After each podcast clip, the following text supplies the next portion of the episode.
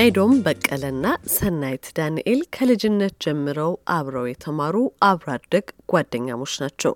የሁለተኛ ደረጃ ትምህርታቸውን ጨርሰው ወደ ዩኒቨርሲቲ ሲዘልቁ ኤዶም ባዮኬሚስትሪ ለማጥናት ወደ ውጭ አቀናች። ሰናይትም የንግድ ስራ ትምህርቷን ቀጠለች። ከአራት ዓመታት በፊት ትምህርታቸውን ሲያጠናቅቁ ደግመው የተገናኙት ወጣቶቹ ታዲያ የሁለቱንም እውቀት ያጣመረ ስራ አንድ ላይ ለመስራት በመወሰን ጥናት ይጀምራሉ።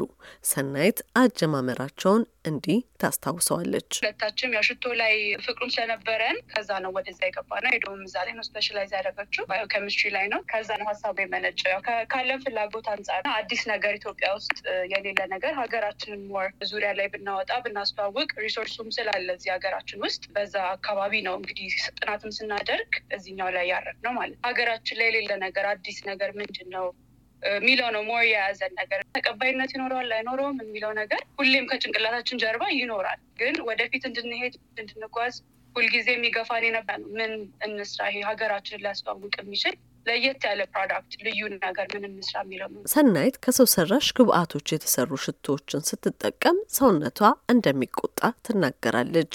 ይሄና ግማሽ ዓመት የፈጀው ጥናት ታክሎበት ሉሲ ፍራግራንስ ሙሉ ለሙሉ ተፈጥሯዊ ግብአቶችን የሚጠቀም ሽቶ እንዲያመርት መወሰናቸውን ሁለቱም ይናገራሉ። ጥሪኝ ከተሰኘው እንስሳ የሚገኘውን ዝባድ፣ የአበቦች መዓዛና እጣንን ለግብአትነት ለመጠቀም የወሰኑ ሲሆን ከህንድ ሀገር እንደሚያስገቧቸውና ሂደቱም ፈታኝ እንደሆነ ቀማሚዋ ኤዶም አስረዳለች።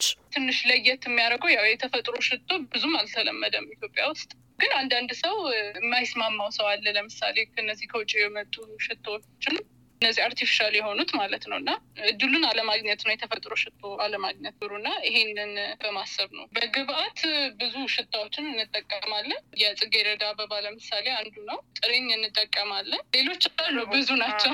ጽፋቸዋለን የምንጠቀማቸውን ነገሮች እንዳለ ከ product ኣችን ጋር አንድ ላይ አለ። እንግዲህ ሽቶ እንደ መጠጥ ሁላ መቆየት ይኖርበታል ሲሰራ እና መጀመሪያ oil ኦቻችንን ነው ያገኘነው። መጀመሪያ በትንሹ ነው የሞከርነው። ከዛ በብዛት አስመጣን። ከዛ በኋላ ያለው ነገሮችን ማቀላቀል ነው። ከዛ ወደ ስንት ሁለት ሶስት ወር ያው እንግዲህ ከተሰራ ጀምሮ እስካሁን አለ ብዙ ጊዜ ቆይተናል ማለት ነው። ግን እነዚህ ይሄ ከሽቶ ከመስራቱ ውጭ ይሄ ቢሮክራሲ ትንሽ እኛን የሚከብደን ፈቃዶች ማውጣት እንደዚህ እንደዚህ ያሉ ነገሮች በጣም ጊዜያችን የሚጨርሱብን እነሱ ናቸው።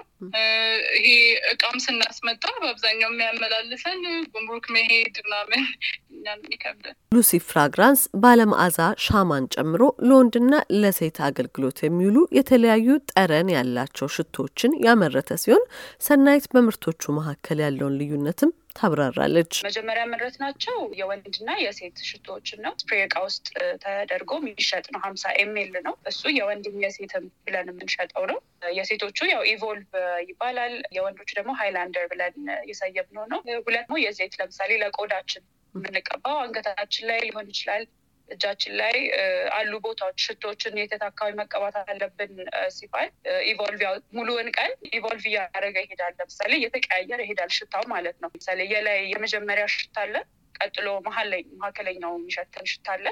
ከዛ base note ደግሞ መጨረሻ ላይ የሚሸተን ሽታ አለ።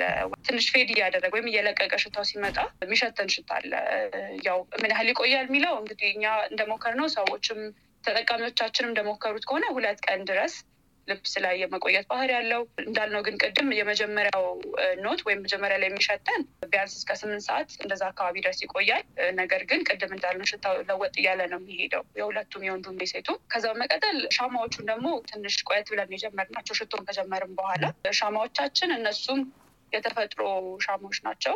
ከንብ ነው ወይም beeswax ነው የተሰሩት። ግብአቶቹም ያው አሁን ከምንጠቀማቸው ለሽቶች ከምንጠቀማቸው ዘይቶች ወይም የሽታ ቅባቶች እነሱን ነው የምንጠቀመው እንደ ሽታ እንዲሰጥልን ማለት ነው። ሽቶ ማምረት ታዲያ ከውጭ ግብአት ማስመጣትን ጨምሮ የቤተ ሙከራ ሂደትን ማለፍ እንዲሁም ምርትን ማስተዋወቅ የሚጠይቅ ስራ ሲሆን ለወጣት ስራ ፈጣሪ ደግሞ መነሻ ወረት ወይም ካፒታል ማግኘትም ከባድ ነበር።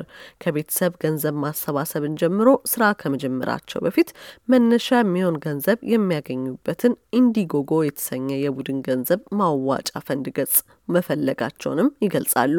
በገጹም ላይ ስለ ዓላማቸው አጭር ቪዲዮ በመስራት የስራ መነሻቸውን በማሰባሰብ ወደ ሙከራ ሂደት መቀጠላቸውንም ኤዶም ትናገራለች። ገንዘብ ያሰባሰብነው ከጓደኛም ከቤተሰብም እንደዚህ እንደዚህ ለመጀመር አስበናል የሚል ነገር ተናገርን። መጀመሪያ እንዲያውም ያደረግነው ከመመረታቸው በፊት ግዙን ብለን ማለት እንደዛ ብለን ነበረ ስንጀምር ያሰባሰብነው ገንዘብ ኢንዲጎጎ የሚባል website አለ ያው በሱ ገንዘብ ማሰባሰቢያ አዘጋጅተን በሱ ትንሽ ገንዘብ ማግኘት ችለን ነበረ።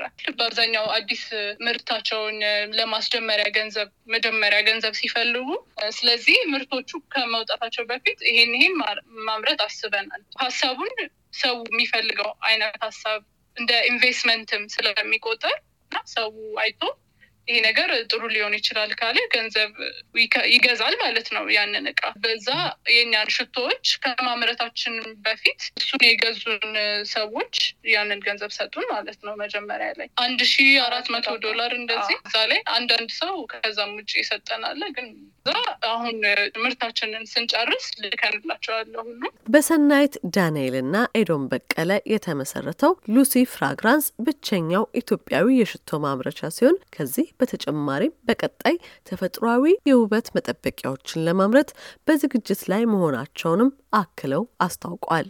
ለአሜሪካ ድምጽ ዘገባ ኤደን ገረመው ከዋሽንግተን ዲሲ